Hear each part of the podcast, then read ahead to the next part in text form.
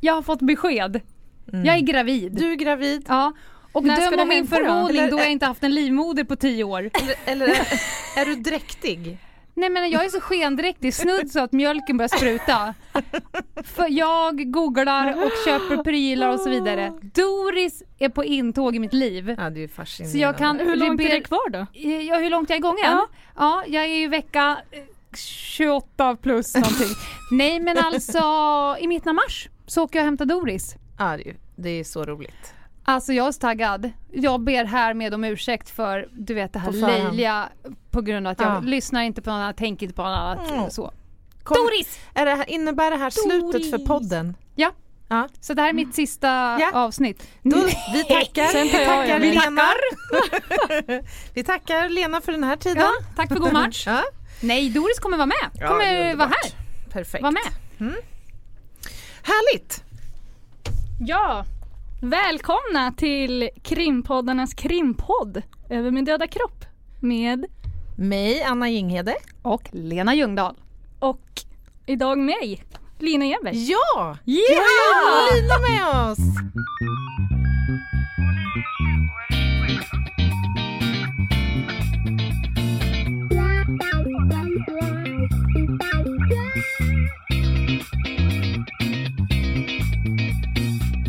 Första gästen i podden. Ja, det är Ja. stort. Och då tänker ni, vem är Lina? Vad är hon expert på? Ja, Absolut ingenting. det tror jag inte ett ögonblick på. Vi hade innan jul en tävling. Eh, För att vi ville bidra till Musikhjälpen. Så vi la ut på Instagram, snälla önska låtar i Musikhjälpen. Skicka oss bevis på att ni har skänkt pengar och vi kommer att köra en lottodragning. Och den som vinner kommer vara med i ett poddavsnitt, kommer vara med oss på jobb Mm. och kommer att följa med oss till Acast och kika där. Mm. Och nu sitter hon här. Ja, Nu är äntligen. jag här. Det är så Hej, roligt. Lina. Hej! Välkommen. Tack. Hur taggad och peppad är du? Men Jag har varit så taggad. Jag Ah. har ju gått och längtat hela veckan. Ah, Ja, vi med. vi också. Ja. Verkligen. Du kommer inte från Stockholm? Nej, det gör jag inte. Jag kommer från eh, Östersund, Östersund? i Jämtland. Ah. Ja. Närmare bestämt en liten by utanför Östersund. Nice! Och nu har du flyger ner till Och Stockholm. nu är jag här. Ja, Ja, Ja, otroligt vi är roligt. så glada Mm. för det. Ja, jag Och jag också. tror faktiskt att några personer kanske är lite avundsjuka på dig. Ja, Aha. jag har fått höra det. Ja. vad, Vad tycker dina polare? Ja men de är ju väldigt avundsjuka. Mm. Ja. Roligt! Jag hoppas att du tvingar dem att lyssna på podden. Ja, och sen ja kan men vi... gud jag har ju typ så här vitt och brett om det här. Ja, Och när jag fick reda på det här så har jag verkligen eh, pusha. ja. Ja. Ja, underbart. Mm, vi kommer underbart. ju ha fler tävlingar framöver. Så Det att, kommer eh, ha. det är ju jätteroligt för oss också att få in lite nytt fräscht blod emellanåt. Eller en- ny fräsch röst, ja kanske snarare. absolut. Eh, innan vi går in på veckans ämne, för du har fått välja ämne den här Mm. veckan, så har jag faktiskt fått en del återkoppling från spanavsnittet. Mhm. Så att jag tänkte faktiskt sno en liten stund och eh, belysa några grejer. Varsågod. Eh, några frågor som jag fick. Är alla spanare poliser? Svar nej. Det finns eh, privatspanare, du var ju lite inne Mm. på det. Eh, jag vet företag, vet myndigheter, jag vet alla olika typer av, av spanare. Mm. Det som är att de har inga som helst polisiära befogenheter. Nej. Utan de får gå på det oreglerade. Mm. Eh, det vill säga det som alla får göra. Mm. Eh, så länge du inte... Det finns ju brott när du kränker personer Mm. och deras rätt till olika Ja, saker. ja, absolut. Eh, så att det finns spanare som inte är poliser. Mm. Eh, och eh, sen har jag fått en programpitch. Oj, vad roligt. Det är någon som vill se Du oss... ska göra hund-tv. Nej, ja. Doris Television. Doris TV.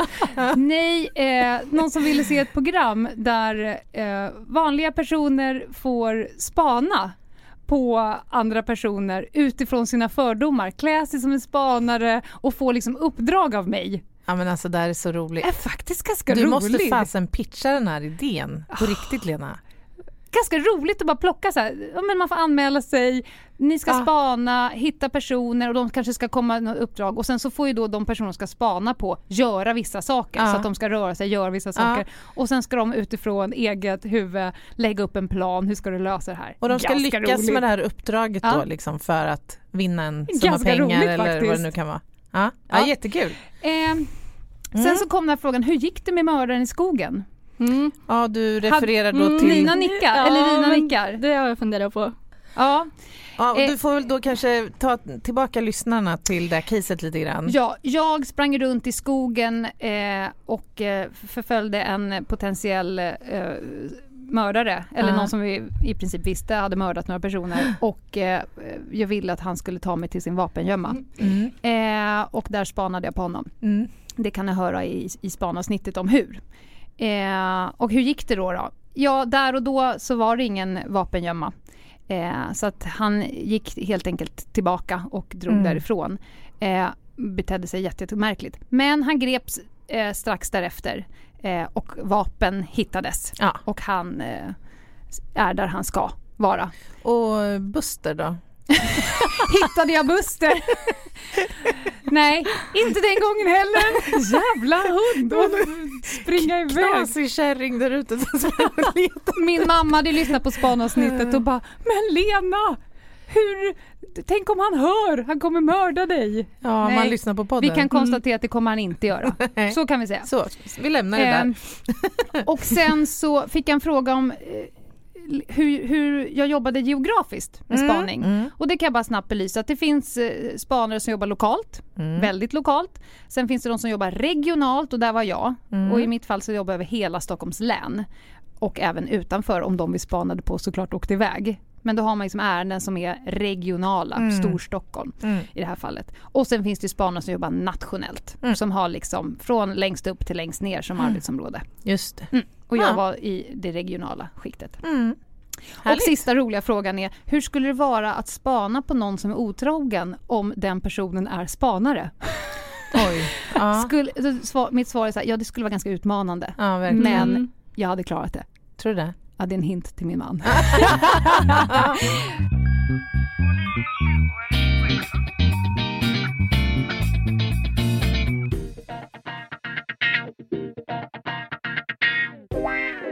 Jaha, Lina? Ja, jag har funderat på det där. Mm. Du har jobbat som spanare Ja, länge. ja. Skulle du kunna gå på stan och peka ut Andra spanare? Ja, andra spanare. Bra Eh, fråga. eh, Jättebra fråga. Ja, det skulle jag nog. För att man gör ju vissa val. Mm. Så ibland så ser jag faktiskt personer, mycket kopplat till bilkörning, Mm. så att det där Mm. är en spanare som Ja. beter sig på ett ganska märkligt sätt. Mm. Eh, inte märkligt kanske sett från de kriminella synpunkter men jag kan se att det Mm. där är en person som gör vissa val Ja, just i hur man går och kör bil och, och sådär. Så jag kan, men jag har inte fått det bekräftat. Men Nej. jag tror att jag kanske skulle ha lättare än vad ni skulle ha. Ja, definitivt. Eh, garanterat. Och så fick jag också en fråga, men gud, du som är spanare, nu är du på Instagram och du är i TV och Mm. sådär. Skulle du kunna gå tillbaka till polisen och bli spanare igen? Mm. En jätteintressant fråga. Mm, verkligen. Och jag skulle säga att svaret är ja. Mm. Det skulle jag Ja, kunna. men det kanske är ännu mer otippat då att du ska ut och spana. Nej men det är ingen som känner igen mig. Det är en Nej. arbetsmetod. Mm. Ja. Är Så metod, ja. svaret är ja, Mm. faktiskt. Mm. Nu, Lina, Ja. ska du ta och avslöja vilket ämne du har valt? Ja, vi ska ju köra lite eh, förhörstekniker, vittnespsykologi. Mm. Vad var det som gjorde att du valde det? Oh, men jag tycker sånt är så himla intressant. Och jag tycker om att veta hur hjärnan funkar i Mm. olika situationer. Mm. Eh, och hur man kan vinkla. Och hur man kan få fram eh, liksom bortträngda minnen och Mm. Ja. Ja men lite sånt där. Och en utsaga kanske, alltså en Mm. beskrivning som är trovärdig och som håller ihop. Ja, liksom. precis. Ja, och hur tycker- man som kanske förhörsledare ska ställa rätt frågor för Ja. att faktiskt få fram det Mm. man vill få fram. Och då ska jag ju börja med att säga att det finns ju personer inom polisen som har det som expertområde. Mm. Alltså som enkom jobbar med förhörslederi. Ja. Det har ju varken du eller jag gjort. Däremot så har vi båda haft en enormt stor mängd förhör. Mm. Mm. Eh, och hört vittnen och varit vittnen och vittnat själva. Så att vi, vi kommer angripa det här ämnet utifrån vår bakgrund. Mm. Och sen har vi då såklart också liksom, faktakunskap i ämnet. Mm. Mm. Och, och det bör väl eh, också nämnas att det här som du efterlyser Lina, det inryms i ett eh, område, ett ämnesområde som man brukar benämna vittnespsykologi Mm. eller rättspsykologi. Och det har hänt ganska mycket när det gäller förståelsen kring förhörsmetoder och förhörstekniker och det här kognitiva liksom, eh, betydelsen av eh, ja, men att eh, beskriva en händelse och hur man ska eh, så att säga bemöta och hantera förhörssituationen för att få ut en så fyllig och så detaljrik och sammanhängande historia som möjligt. Och rätt. Och rätt historia. Mm. Eh, och det här har liksom mer och mer uppmärksammats som ett, eh, ett viktigt ämnesområde för det polisiära. Eh, förr så har det nog varit mer eller mindre att man har jobbat mer kanske erfarenhetsbaserat och utifrån Mm. vad man tror fungerar bra. Men nu lutar man sig ju väldigt mycket mot forskning Mm. och vetenskap kring hur människans minnesfunktioner fungerar, hur vi reagerar under stress och press och, och så vidare. Ja, och sen så har vi ju både rättspsykologin och vittnespsykologins kusin och det är ju polispsykologi. Nej, men det finns ju många... Ja. Nej, men liksom att man beteendevetenskapligt studerar hur gärningspersoner, offer, misstänkta målsägare, poliser, jurister, Mm. deras del i rättssamhället Mm. och, och psykolo den psykologiska liksom, aspekterna kring det. Mm. Eh, och det här är inget nytt. Det är Nej. inget nytt. Nej, det är inget nytt. Och Sverige är inte först. Nej, definitivt de är inte inte. bäst i klassen. Och vi sneglar ju mycket på andra länder som har kommit längre. Mm. Och, och man kan väl också säga att det finns ju lite olika syn på det här i olika delar av världen. Alltså vilka metoder man ska använda Mm. och, och vilka metoder man får använda enligt eh, eh, lagen helt enkelt. Mm. Mm. Har, du, har du varit vittne någon gång Lina? Till ett brott? Ja, inte, inte vittne i rättegång så. Men jag har pratat med en polis, det var när jag var ganska liten, vi hade fotbollsträning. Och så var det några som hade rånat en mack i närheten. Mm. Såg vi de här killarna springa in i skogen. Ja. Tyckte det var lite konstigt sådär. Och så ringer de hem till mig sen och vill ju höra vad jag har sett. Ja. Varpå jag blir så här. Eh, jo men de var två, nej jag kanske var tre, nej men de var nog två. Ja. Och de hade någon väska kanske, nej de hade någon kartong, det var katastrof.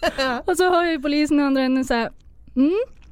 Ja men eh, vi, vi hör av oss om det är någon mer. Om du kan hjälpa Gjorde de till det då? ytterligare. De hörde inte av sig. Nej.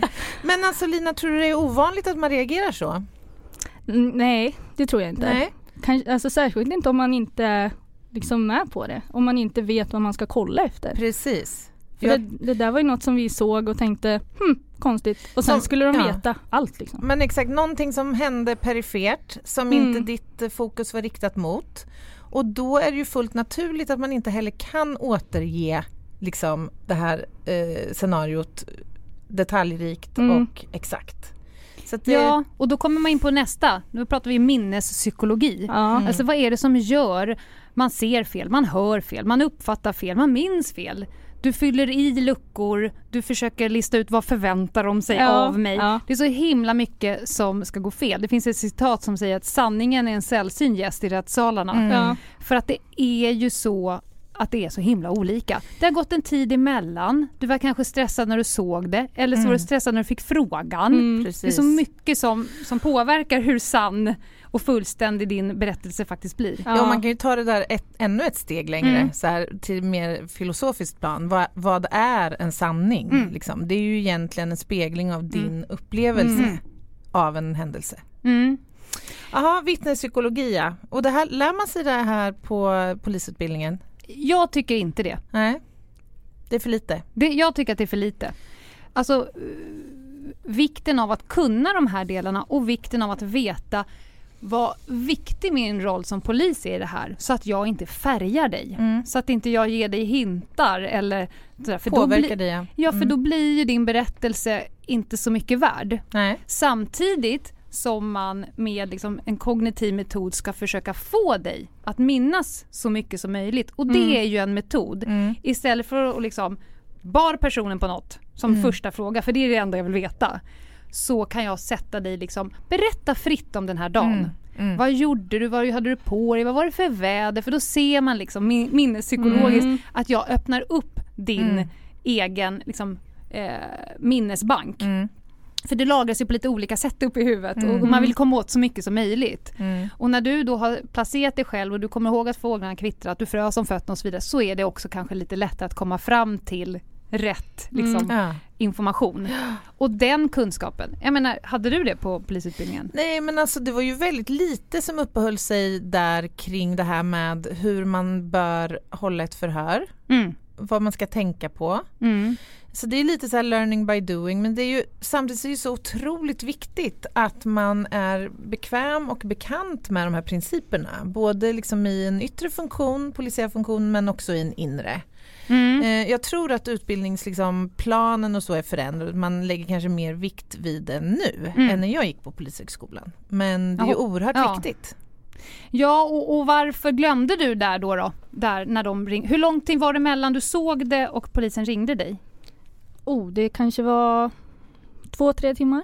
Ja, det är Ja, samma dag det var, alltså. Ja, det var Mm. samma dag. Det Mm. var som senare på kvällen bara. För man säger att, att minnet är rekonstruktivt. Det betyder att det ändras hela tiden. Ja. Det är inte liksom eh, från att du kodar in ditt minne till att du ska återge det Mm. så har saker och ting ändrats. Och då är det antingen att du glömmer bort, att det liksom minnet bleks. Mm. Det är svårare att återberätta någonting i detalj nu som hände för tio Mm. år sedan.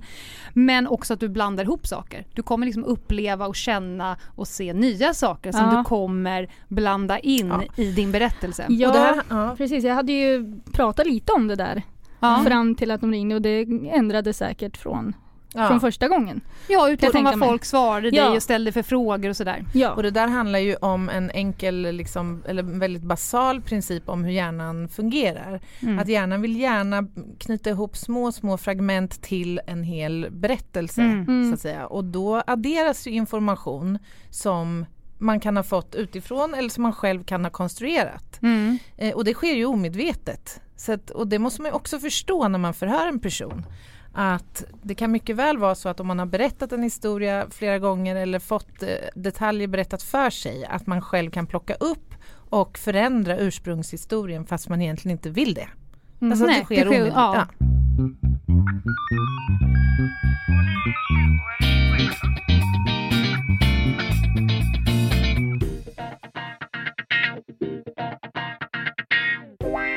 Melina, du hade ju några specifika frågor som du ville få besvarade.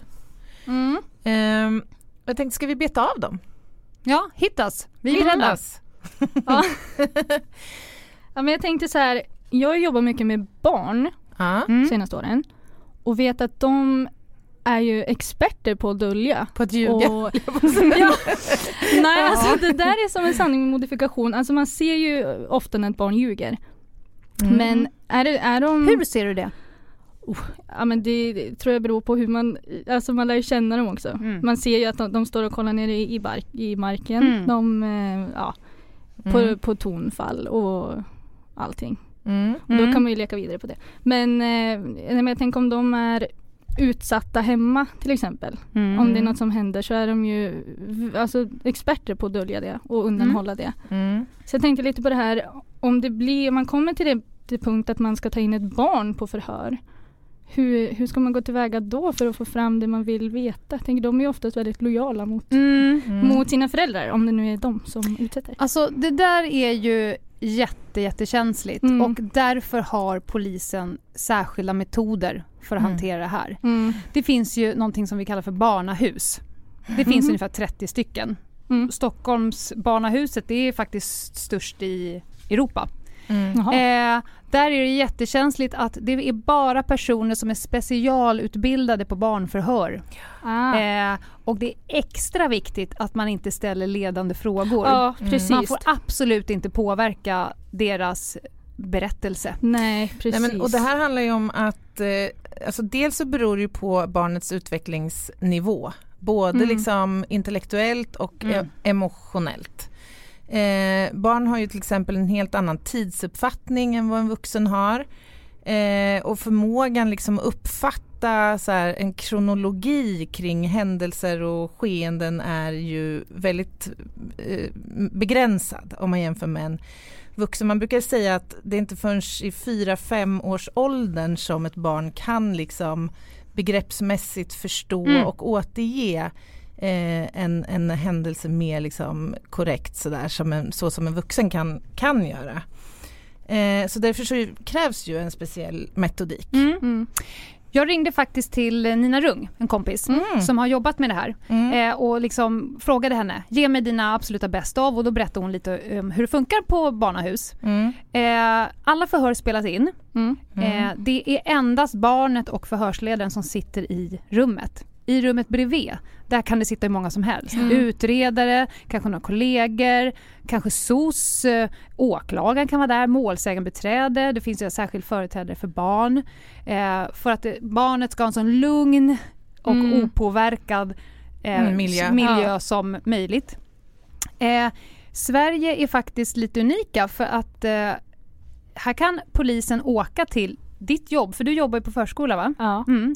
Så skulle polisen kunna åka till förskolan och hämta barnet utan eh, föräldrars eh, kännedom om det. Bara för att de ska kunna hålla ett förhör utan att barnet har blivit Mm. påverkad av någon. Precis. Ehm, och sen så när, när förhöret är gjort och inspelat så är det liksom en grupp som tittar på det här förhöret och man ger feedback. Mm. Och så sa Nina, det är bra för barn att berätta. Så Mm. alla föräldrar som sitter och känner så här, nu har mitt barn kanske blivit utsatt för ett Mm. brott Mm. och sen ska den behöva uppleva det en Mm. gång till. Och då vill hon skicka, det är bra för barn att Mm. berätta. Men är Det är det en lite... extremt fin miljö på de här barnen. Ja, jag Ja. skulle säga det förutsätter ju att det finns liksom en miljö runt Ja. omkring som kan fånga upp Ja. och eh, hjälpa barnet om det skulle behövas om man upplever att barnet är liksom traumatiserat. Mm. Och sen får man ju också tänka på utformningen av miljön, att den känns trygg och lugn och fin Mm. och hur länge man håller förhör. Ett barn orkar inte liksom hålla fokus lika länge som en vuxen till Mm. exempel. Mm. Så man måste liksom hela tiden anpassa situationen till barnets eh, behov och möjligheter Mm. faktiskt. Mm. Mm. Mm. Fick du svar på din fråga? Ja. Ja, bra, bra. fråga. Vi klarar första. Svettig. Ja.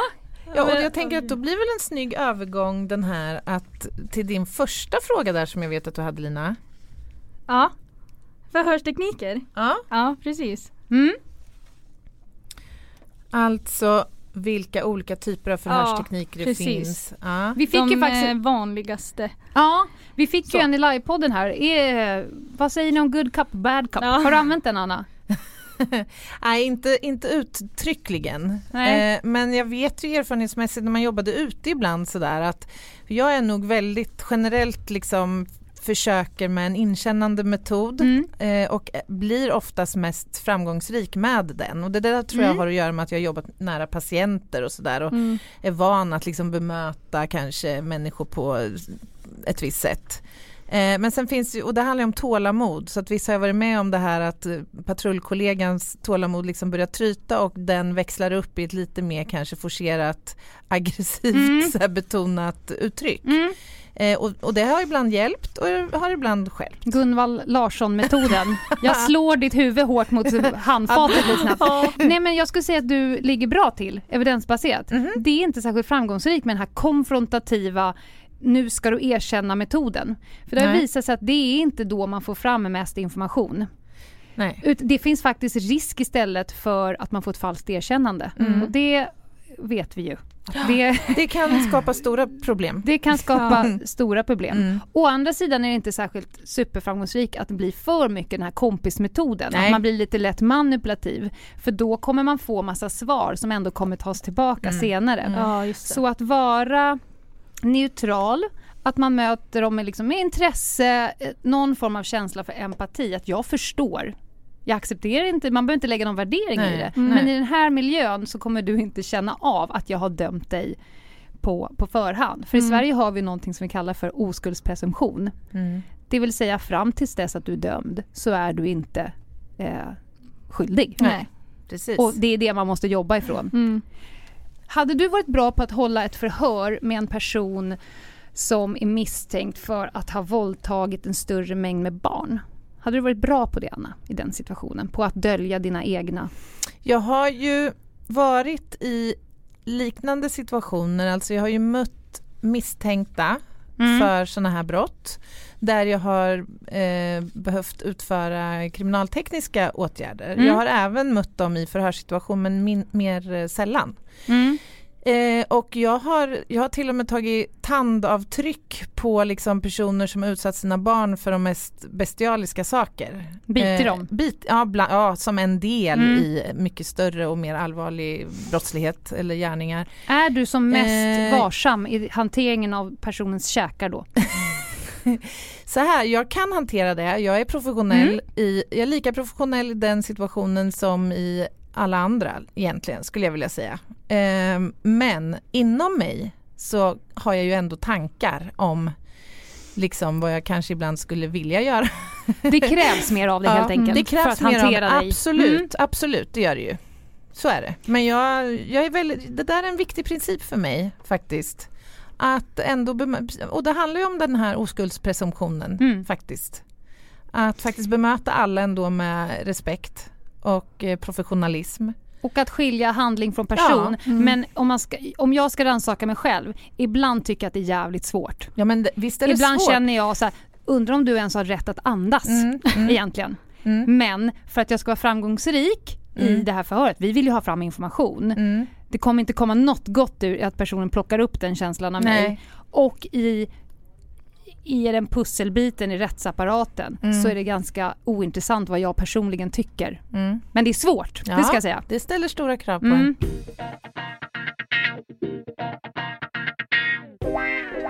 Den här good cup, bad cup för det finns ju massa förhörstekniker. Mm. Det finns ju liksom, att snabbt lägga fram alla bevis, Mm. eh, att hålla inne på det och, be, och låta personen ljuga in sig för att Mm. sen komma med bevis.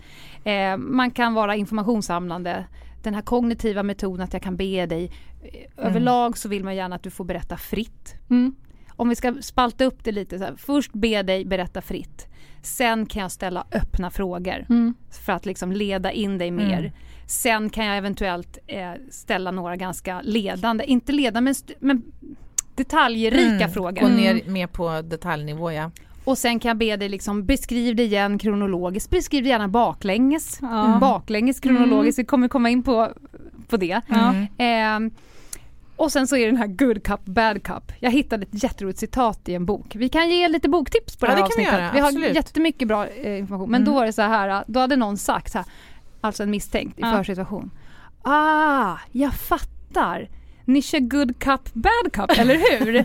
och då hade polisen svarat så här, ja, fast vi är lite underbemannade idag. Så om jag ger dig en cigarett kan du tänka att själv slå in tänderna på dig själv. Ja precis, det finns Fantastiskt om man Eller- målar upp den situationen framför sig. Ja, eller tyvärr, idag blev det bara två bad cups. Så att, eh, Alltså tyvärr, de goda, de hade de har vabbat. nej men man kan väl säga att det som slår mig är ju att när, när man ska höra människor som är, så för det är ju så här att vissa är ju, eller man är mer eller mindre benägen att prata Ja. om en händelse och särskilt då man är misstänkt för brott. Eh, och man är mer eller mindre intellektuellt beskaffad och kanske mer eller mindre manipulativ i sitt sätt. Så vissa alltså personer man ska förhöra när, och när det rör liksom, kanske då grova brott, det är ju ut, väldigt utmanande och kräver skickliga förhörsledare och det kräver en strategi. Ja. Mm. Typ hur bör vi bäst lägga upp våran förhörsteknik i just det här fallet? Mm. Och då kan det handla om att man klickar, alltså den man ska förhöra klickar med en förhörsledare men det funkar inte alls med en annan. Absolut. Så att man måste liksom hela tiden ha. Prestigelöshet där. Prestigelöshet. Jag har lämnat rum. Ja, Jag har precis. lämnat rum och bara vi, vi, gör ett, eh, vi bryter här och så Mm. har jag gått ut och bara någon får ta över. Mm. Jag kommer inte nå Komma i mål längre. på det här. För Nej. det har, antingen så låg jag och brottades med personen strax innan, då är det Mm. dumt att jag överhuvudtaget håller förhöret. Mm. Men ibland har man inget val. Mm. Men att kunna säga så här, nej det här, det här kommer inte bli effektivt. Eh, kan någon annan ta över? Mm. Jag ringde, återigen, jag ringer ju alltid. Ja, du- Jag vill ju ha mer källa. Mm. Du som inte ens tycker om att prata i telefon. Nej, jag vet. vet inte vad Jag tar en med för laget. Ja. Jag sätter in på gruppkontot för jag plockar ut därifrån Ja. lika ofta. Ja. Nej men jag ringde till Kristin, våran Ja, kompis från Tjuv och För polis. Tjuv polis. Förhörsproffset. För övrigt en grym Ja, det tyckte jag var så kul att kolla på. Ja. Och jag satt ju med hakan ner till golvet typ Ja. och tänkte Ja. att jag skulle ha lagt mig platt på en gång. Ja. Jag med. Alltså jag Folk- hade ju erkänt allt jag någonsin gjort Ja. i mitt liv. Men det är kul också att höra, för vi pratade ju med alla som var med i Ja. scenen efteråt. Vad kul att höra hur de upplevde, Ja. för de hade ju gått in själva med en strategi. Ja. Mm. Eh, och liksom, ja, men jag har den här storyn, Mm. kör så. Mm. Mm. Och så sitter då Kristin och Therese Mm. där, som är badass. Ja. Eh, De kan ju vara både good Blicken. cup och Och bad cup. Monica. Ja, och, Mon- och Monica. Mm. Oleda. Alltså Eh, bara, bara blicken mm. Ja. Och då ju... när de säger, ja men då, jag la liksom en story som ligger ganska nära sanning för allt som kommer ut är inte lögn. Nej, nej. Det, de är ju ganska duktiga på att ge information men Mm. försöka plocka ut sig själv ur själva brottet. Det är Ja, det som är ja. grejen. Mm. Men misstänkta vet ju inte vad polisen vet och där Nej. börjar det bli jobbigt. Ja. Jag vet inte vad du sitter med information. Så om jag ska lägga en story som plockar ur mig själv ur den brottsliga handlingen Mm. men går ihop med det du har i bevis mot mig, vilket jag inte vet än. Nej. Och då sitter de och så händer det grejer. Mm. Mm. Eh, jag, eh, jag ringde till Kristin Mm. och så Ja. sa jag, ge mig dina topp fem för ett bra förhör. Mm. Hur lyckas du med ett förhör? Oj oj oj, kan, du få, kan jag ge en topp 100 sa hon då. Nej, du får ringa ner till fem. Ja. Ett, och då var du inne på det du sa Anna, förberedelserna, det är ju A och O. Mm. Var Mm. påläst om brottet, var gärna på brottsplatsen så att du själv har sett det. Mm. Eh, så, och en strategi för förhöret, vad behöver vi komma fram till? Det måste ju till en form, formalia. Jag Ja. måste kanske underrätta dig om misstanke om ett brott, du ska ha rätt till försvar. Det är väldigt Mm. mycket juridiskt Mm. habrovink. Mm. Och sen sån två, sen börjar jag ställa öppna frågor. Jag börjar mina frågor med, kan du berätta? Kan du förklara? Det, och, och då sa hon så här, det är inte sällan att jag får information som jag inte har bett om. Nej, precis. Nej, precis. Alltså jag vet ju inte vad du, så att, att försöka vara så bred som möjligt Ja. så kommer det komma information som hon då huckar på som man Mm, säger. Jag skriver ner det, okej Mm, det där kan jag mm. liksom ta sen. Ja, man säger någonting som man tror ska kunna hjälpa en. Exakt. Men hon har inte frågat om det. Nej exakt. precis. Mm. Mm. Och så sa hon, ljug aldrig för den misstänkte. Mm. Alltså eh, det här kan vara en person som, som man ska hålla flertalet förhör med. Jag Mm. hade ju ett ärende där vi höll sammanlagt 90 förhör med fem personer. Usch. Det blir väldigt relationsbaserat. Mm. Och om du ljuger, inte håller vad du lovar, de märker så här, det blir inte bra. Nej, det inte... Det kommer skina igenom, personen kommer känna sig dömd på förhand och Mm. du kommer inte få ut information. Punkt fyra då, det har vi också varit inne på, gör skillnad på person och handling. Mm. Kan du inte det, det, det kommer också visa sig igenom och Mm. personen kommer inte ge dig så mycket som du vill ha. Nej. Eh, och sen så fem, då kunde hon ha skrivit mentalt spänstig. Hon Ja. sa så här, ha en plan med förhöret men var lyhörd och var hela tiden beredd att anpassa dig till det som Mm. sker i Ja, förhöret. just det. Mm. För det kan ta ett helt sidospår som kanske du måste slå på volley och ta Mm. det då istället. För Mm. att ta ditt egen agenda Ja. nästa förhör eller Mm. nästa. Och, de, och de där fem punkterna skulle ju kunna sammanfattas i den väl, säger jag idag, vanligaste förhörsmetoden. Mm. Alltså PIS-modellen. Ja. Som där PIS står för, eller där P står för Plan and Prepare. Mm. Och det är precis det där du nämner. Mm. Och sen har du Engage och Explain Mm. på E. Och A är Account and Challenge. Mm. Eh, och sen har du C, då är det Closure. Mm. Och sen har du Evaluation. Mm. Så att du måste liksom utvärdera eh, hur det här gick och vad du eventuellt behöver ändra på till framtiden. Ja, men det, ja exakt. Det finns ju lite olika. Ja, det kan man se i litteraturen att Norge, polisen jobbar efter en modell och Ja. UK jobbar efter en modell och Mm. sådär. Men man, det är som du sa, när man tittar ju åt höger och vänster och försöker komma på någonting som, som är generellt och framförallt evidensbaserat. Ja, Ja. ja. men exakt. Eh, jag Mm. vill säga någonting om tolkförhör. Ja, Mm. För det är ju faktiskt en Ganska metod och vanligt. teknik mm. och det är svårt som fan. mm, Ja. det, är, ver- Uttrycket. det, är, ja, men det är det verkligen. Ja. Och jag som hållit på med, eh, med gränsöverskridande, alltså smugglingsbrott. Mm. Det är ju nästan alla förhör är ju tolkförhör. Mm. Och det förstör så himla mycket. Mm. För att om jag sitter med dig tvärs över, då jag kan läsa dina emotioner, Mm. jag kan känna så här, nej men nu får jag trycka till lite eller Mm. nu får du förklara. Men sitter en tredje person i rummet som Mm. blir så oerhört viktig. Mm. Och har man en duktig, vi hade en duktig tolk, eh, hon var helt underbar. För att om jag då sa så här, nej men det där stämmer ju inte, du vet, man Mm. blir lite Få- mm. sur, för det är inget fel Mm. att bli det. Nej, nej. Då speglar hon det, hon var som en, Ja. hon blev som en vålnad. Ja. Så att hon tryckte på likadant Ja. och sen så kanske han grät och då var det nästan så att hon grät svaret till mig. Så att jag tänkte inte på att hon var i rummet.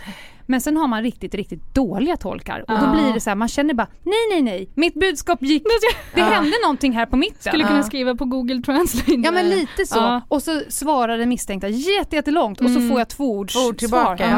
Va? Precis. Nej men vänta, det... Ja men det här är ju, alltså det här är ju intressant tycker jag det du säger för att språket är ju så mycket mer än det verbala, alltså det Gud, sagda ja. ordet. Mm. Man tappar ju, alltså man tappar ju flera dimensioner i, i kommunikationen om man ska prata via Mm. liksom en tredje person. Och allra särskilt om det ska ske om tolken inte ens är närvarande i rummet. Ja, på en sån jävla telefon. Ja. linje. Nej men alltså. Ja, och sen tror jag att många, eller många, men det finns också tolkar som i sin iver att vara serviceinriktad och hjälpsam Mm. också liksom lägger till, eller så här, jag, man vet ju inte det exakt Nej vad som ingen aning. sägs. Man är liksom. helt utelämnad. Mm. Men man får, kan få känslan av det, Mm. att det inte är exakt ordagrant mina ord som Mm. sen ställs till. Och det här är ju samma, det är lika problematiskt i en vård eller i en Absolut. Mm. patient-läkarrelation, alltså att få till det här bra. Och förmodligen lika frustrerande för den andra. Ja men det är För klart. den vet ju inte vad tolken säger till mig. Nej, exakt. Nej det, det är jättesvårt och det är så oerhört svårt att förmedla nyanser. Ja, det är det. Nyanserna försvinner ju helt. Det är som att försöka vara rolig på ett språk du inte behärskar. Nej, men det, Det kan, går ju Ja, inte. nej. Nej. Och sen handlar det ju faktiskt om alltså att de här tolkarna måste ju bli duktiga på liksom den, den här vokabulären och kanske alltså förstå, begreppen. Ja, ja. Mm. Så att det, det ställer vissa krav på tolken att ha viss liksom, kunskap om Ja, ämnet. tänk på alla tolkar som sitter på telefonavlyssningen. Ja. Ja men det Som- där tänkte jag faktiskt Mm. på.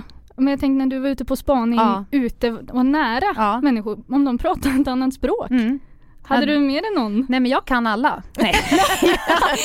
en liten parallell. Nej men nej, det är såklart att det är skitsvårt. Ja. Men eh, då förlitar man sig väldigt mycket till telefonavlyssning och där Ja. sitter ju tolkar. Mm. Eh, och de, apropå kunna begrepp, Mm. Ja, för de, precis. de har ju massa kodord och så Ja. för att de tänker att det skulle eventuellt kunna Mm. vara så att jag är avlyssnad. Så Mm. tolkarna blir oerhört viktiga Mm. och de sitter ju och lyssnar och lyssnar och lyssnar så de lär ju känna personerna. Ja, Jag precis. tycker att han låter lite nervös idag. Ja.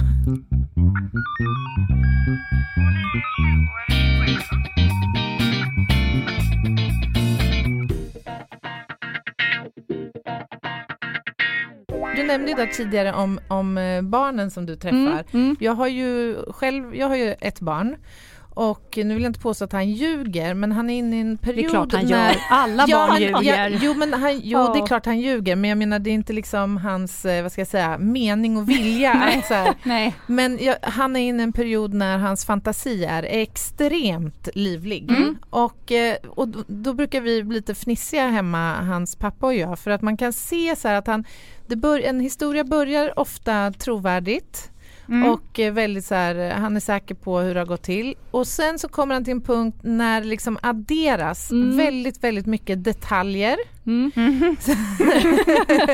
och han sa och hon sa och jag gjorde och sen när man säger, men berätta igen. Mm. Ja, och då händer någonting. Då blir det liksom Mm. andra detaljer eller inte riktigt samma och sådär. Är det så, Lena? Finns det liksom, kan man, kan man se verkligen när Nej, men någon ljuger? Jag tycker att vi får Alltid. börja om från början. Alla ljuger ju. Du Ja. ljuger, jag ljuger, Lina ljuger. Ja. Alla ljuger ju. Mm. För att situationen kräver det, för att man inte ska göra folk ledsna eh, och så vidare. Poliser, vi reflekterar ju, eller när vi var poliser, reflekterar dagligen över lögn. Mm. Vi, Mm. vi har ju, det är en katt och råtta-lek. Mm. Det är få personer som bara det var jag, jag gjorde det, gick till på det här sättet ska ni veta. Utan det är ju en katt och råtta-lek efter, efter liksom, sanningen och det är ju Mm. deras roll Mm. att ljuga och komma Mm. undan. Ja. Det är dumt om vi själva känner oss kränkta över så här, han ljög för mig. Kan aspirant säga, vet du vad, han ljög. Han står och ljuger Han sa att han inte hade dimljus på. Han hade det. Och man bara, okej hej hjärtat och välkommen till verkligheten. Du kan liksom inte ta in det här innanför eh, uniformen. Mm. Och eh, jag kikade lite på det här. Mm. Det har forskats på om det går att avslöja lögn i cirkus 50 år. Mm. Ja. Och resultaten är motsägelsefulla. ja, det är de. Man kommer inte fram till något Nej. egentligen. Men det finns ju en uppgift som återkommer. Mm. Den här 50-60 procent Har du läst den? Mhm, Nej. Nej men att, eh, att man, man korrekt kan identifiera en lögnare i ungefär 50-60% Ja, mm. av fallen. Och då spelar det ingen roll om du är förskolepedagog Nej. eller jurist eller polis. Poliser är inte gäller- bättre än andra. Nej. Det är intressant. Exakt, det är Det kanske är mycket det här känslan när man står framför en Mm. person. Ja. Oavsett Ja. om man... Men också återigen en polis som har haft två, tre förhör med en person eller spanat på en person under Mm. lång tid. Då skulle jag vilja säga att den här procenten går upp. Ja, För då har du ett underlag att jämföra med. Mm. ja. Om personen sitter trevlig, belyser saker väldigt antingen detaljerat eller odetaljerat, pratar om olika händelseförlopp. Mm. Och sen när man kommer in på pudelns kärna Mm. och personen ändrar beteende Mm. och helt plötsligt får en enorm minneslucka. Mm. Och det finns ju rent medicinskt, det finns inga så här svarta minnesluckor där allt, allt blev svart. Nej. Mm. Just där och då, allt är svart. Nej. inte, om du inte har varit medvetslös Mm. så kommer du ha någonting. Då har du ju något att jämföra det med. Mm. Då, då skulle jag vilja säga att då kan jag ju säga så här: nu ljuger du. Mm. Ja, men du är- ändrade helt karaktär på... Men är inte det där så frustrerande? Jo. Jo. När man, när man vet Ja. att de blåljuger Mm. Ja. men får inte fram något. Nej men det är frustrerande och, Där skulle man ju sitta och banka Ja. men vad fan. Mm. och samtidigt så är det väl så att jag menar, en utsaga i, alltså ett förhör kommer ju utvärderas och värderas i rätten. Så alltså det är ju sällan till en fördel för en person att ljuga.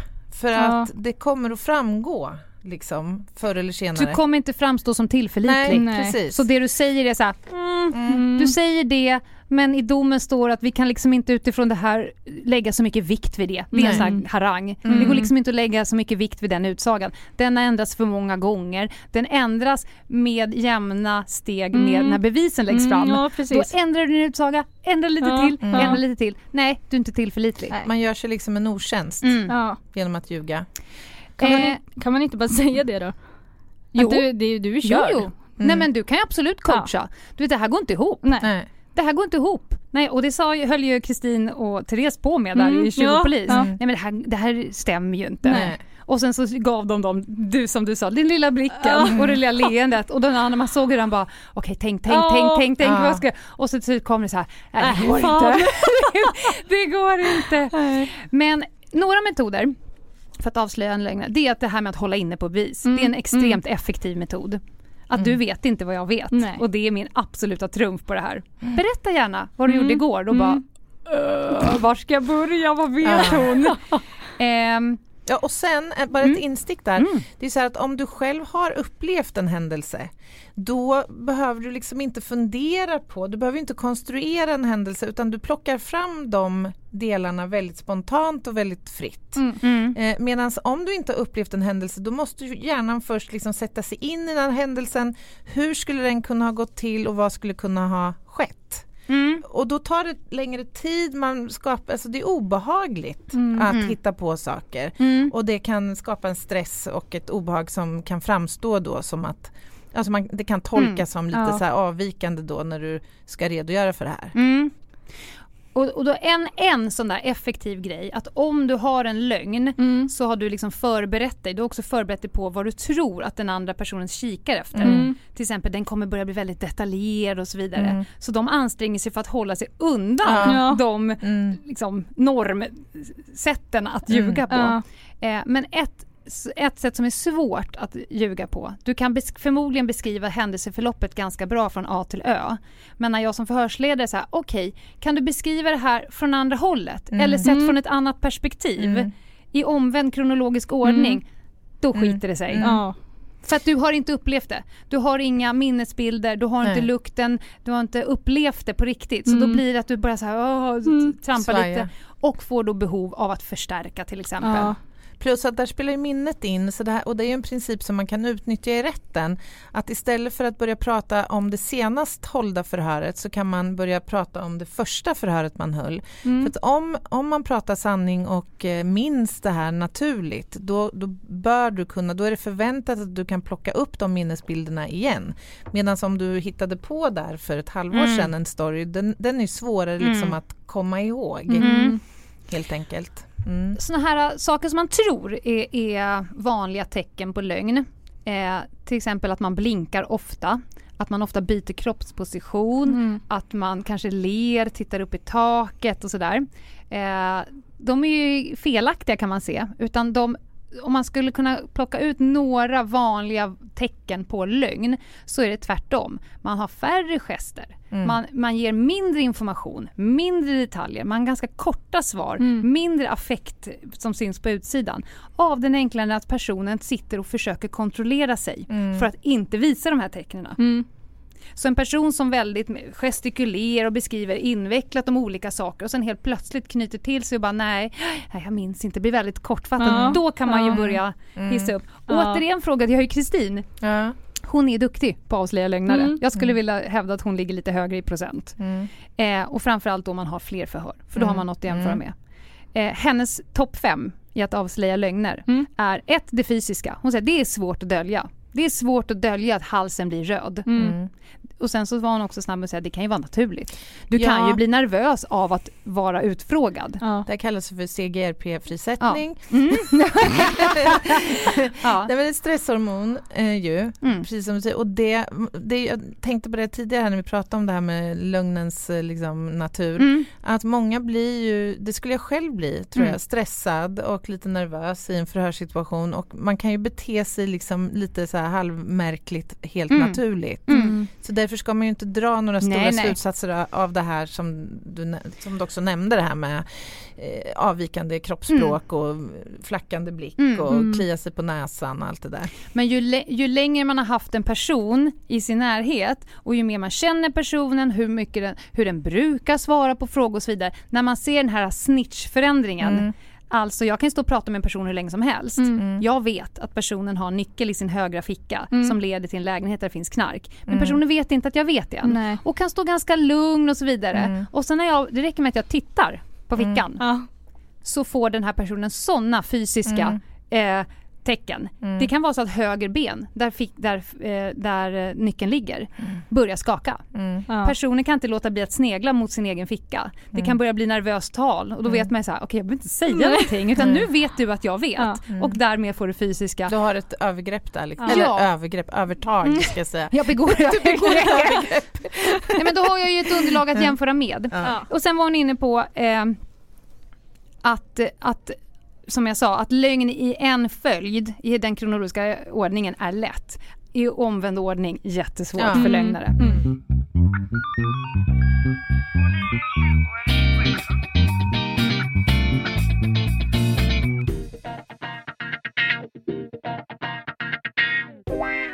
Eh, och sen så sa hon också det här med, med att förhörsledaren håller på fakta, som Mm. vi har varit inne på innan. Att jag, jag vet vad du vill att jag ska veta men jag Mm. kommer inte säga det än. Mm. Utan jag håller på det. Och låt dig prata fritt. Låt dig snacka in dig i så olika saker. När jag då belyser dig med fakta att vi vet ju att du inte var på plats. Mm. Ett foto här. Mm. Eller en masstömning och så vidare. Mm. Nej men det blir jättesvårt. Mm. Sen, jag vet inte om ni Ja. kommer ihåg det från Tjuv och polis, men en sak som jag reagerade Mm. på som måste upplevas väldigt, väldigt stressande och särskilt om du har för avsikt att liksom ljuga dig ur en situation. Det är den här långa tystnaden Mm. som kan bli, för att det, det stressar oss människor naturligt Mm. att sitta i, och liksom, du förväntas prata med någon och så blir det liksom en lång, lång tystnad. Mm. Då blir det lätt att man, liksom, Mm. tror jag, att man börjar prata om någonting så, så Ja. liksom målar man in Mm. sig själv liksom i ett hörn. Mm. Så tålamod verkar ju vara en Mm. riktigt bra grej att ha om Mm. man ska förhöra någon. Bra Anna, du tog punkt nummer fyra. Ja, ja, nej jättesnyggt! Snyggt, snyggt! Den långa tystnaden. Ja. Antingen att man inte står ut med tystnaden men också att man försöker vinna tid. Mm. Man Mm. ställer motfrågan. Jaha, Ja. så du undrade var jag var då Mm. eller? Mm. Egentligen bara så här, Ja. jag köper mig själv tid, tänk för fan just nu. Ja, ja. Och sen att man, att man ändrar historien efter vad man får reda på. Mm. Och nu Just var ju du inne på Anna, vem är duktig på att hålla på förhör? Alltså vad krävs det för knippe egenskaper? Vad tror Mm. du Lina? Vad, om man skulle få måla upp så här, vad är en duktig förhörsledare? Jämför med ett förhör med ett barn i din Nej arbetsmiljö. men gud, jag går Vad ju gjorde därifrån. du ute nu? Berätta. Ja, men jag är ledsen att jag går därifrån. Alltså, Ja, jag, jag, tålamod. sk- ja, jag skulle ju vara skitdålig. Mm. Ja, Varför tålamod. skulle du vara dålig? Ja, men för jag, jag känner så här, men jag orkar inte ta det. Okej, Så. tålamod, Ja, tålamod och... hålla koll på sina känslor. Ja, det är Ja, det jag men hör dig säga. verkligen. Ja. Och det här att inte ge upp kanske, alltså fortsätta Mm. mala. Mm. Hela Uthållighet kanske. Mm. Men också kanske att, att vara bra på det här och faktiskt skapa någon slags relation, att man känner att personen framför en kan berätta. Alltså Mm. att man... Att, ja, Skapa men, tillit. Ja men Mm. precis, att, att eh, den misstänkte då inte känner liksom att uff, den här människan vill jag inte prata Mm. med. Så, Mm. ja. Jag tänker också eh, prestigelöshet som vi har varit Ja. inne på. Mm. Att man har en god verbal förmåga, Mm. såklart. Ja. Eh, Blicken. och så lite slängd i käften. Ja, det tror jag är en fördel faktiskt. Men också, det måste ju vara extremt mycket erfarenhet och övning. Du Ja. måste, det här är en grej som du, ja. det är ingenting du föds inte med. Jag är en grym förhörsledare. Du kan ha talanger för det, Mm. men det är ju någonting man måste kunna öva upp Och ordentligt. mm. Och sen tänker jag en annan sak att du måste ha en bra perceptionsförmåga Mm. och faktiskt minnas själv Ja, vad som har sagts liksom 25 minuter tidigare. Så att du kan plocka upp Mm. de här detaljerna Mm. utan Mm. att behöva liksom gå tillbaka och läsa igenom Mm. hela förhöret. Förmågan att göra lite mentala noteringar som Ja, du sen kan exakt. dra ut. Som När Ja. du när de, ut. och timing Ja. skulle jag säga. Timingen att när ska Ja. jag säga vad. Och vara lugn. Mm. Och liksom inte kanske visa att oh, nu, nu Nej, är det precis, så. man blir lite upphetsad. Ja. Det var ju Therese och Kristin. Shit! De hade svårt att dölja det sex Ja. plus sex timmar. Det är Ja. ungefär så länge man kan sitta och hålla ett förhör. Ja. Eh, och bara sitta och vänta ut dem. En annan juridisk grej, vi fick en fråga på livepodden här nu, eller livesändningen på Instagram, Mhm. om det här med HÄFU. Mm. Vad är det. det? Jag tänkte bara belysa det. HÄFU är en förkortning av hämtning till förhör. Mm. Mm.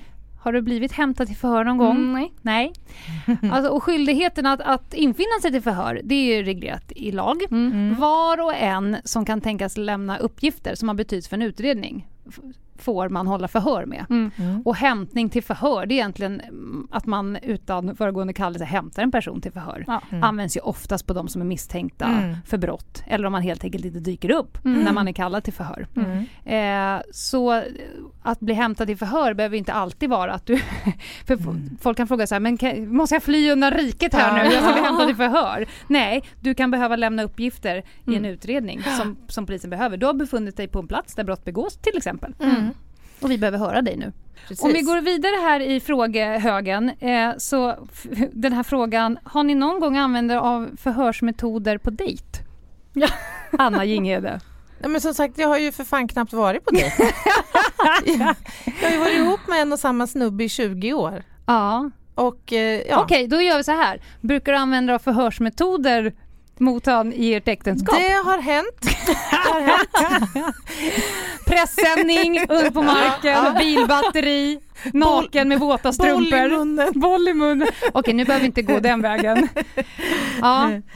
Nej, jag vet inte Nej. Men självklart så eh, man är ju den man är. Man har de kunskap och erfarenheter som det är. Jag skulle nog vilja hävda att eh, det var ju någon som frågade, så gör ni bakgrundskontroller på personen? Nej, inte privat. Däremot så kanske man har ett försprång Mm. i att upptäcka när saker är fishy. Ja, och sen så Kanske.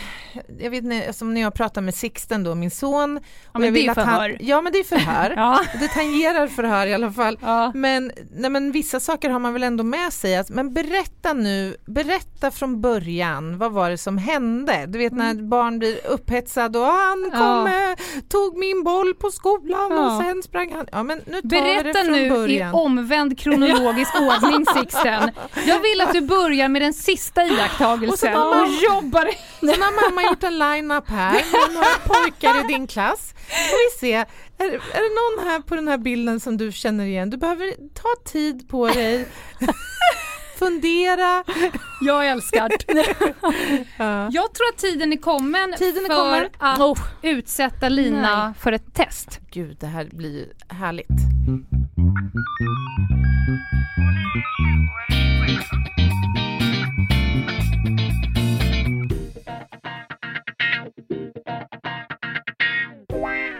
Då kommer jag utsätta dig för ett vittnestest nu då, för att se hur bra du är som vittne. Ja. Det här vittnestestet finns i en bok som heter Vittnespsykologi Mm. av Per-Anders Granhag.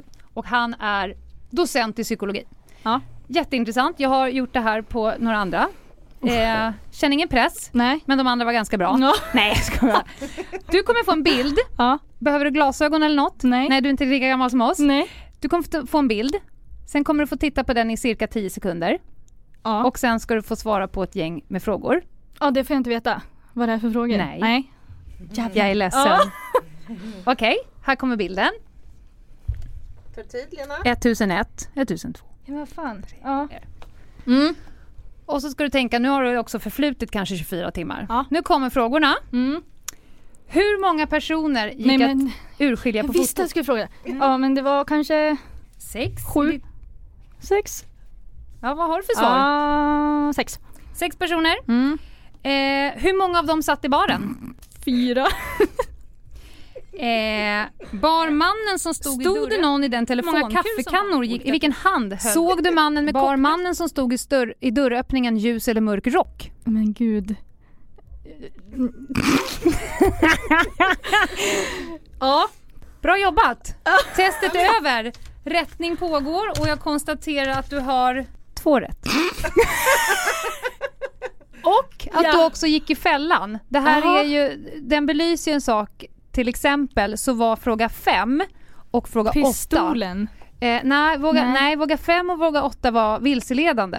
Jaha. Det fanns inga kaffekannor alls och det fanns ingen Nej. kockmössa. Nej. Men i och med att jag frågar dig, såg Ja. du mannen med kockmössa? Då har din Mm. hjärna redan bestämt att det fanns en man i kockmössa. Mm. Så då svarar Precis. du nej i det här fallet. Mm. Vilket i sig är rätt för det fanns ingen.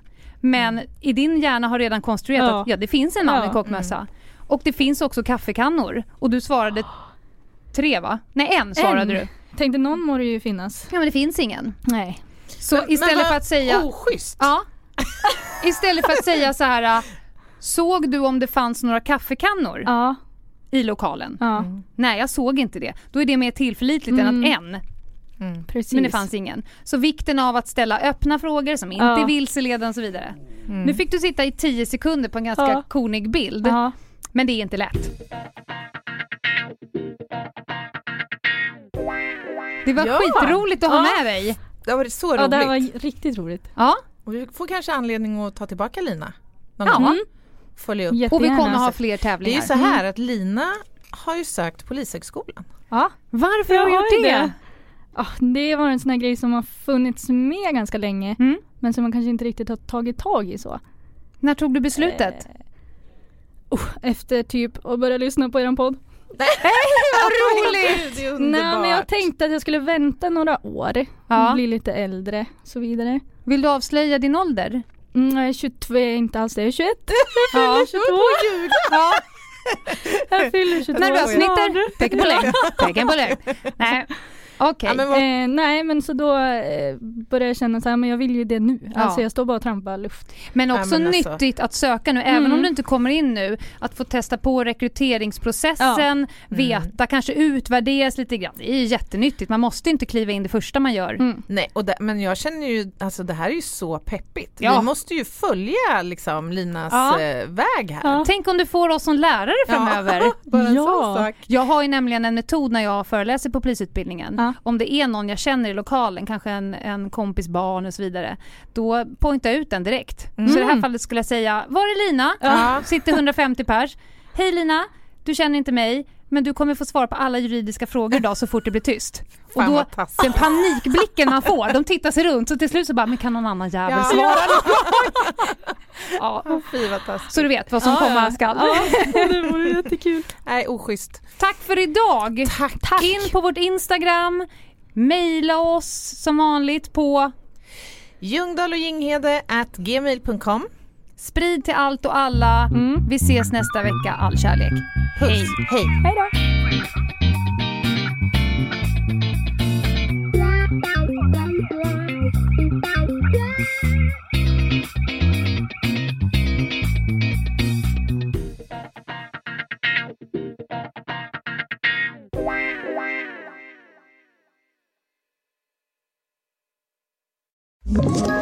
Ett poddtips från Podplay.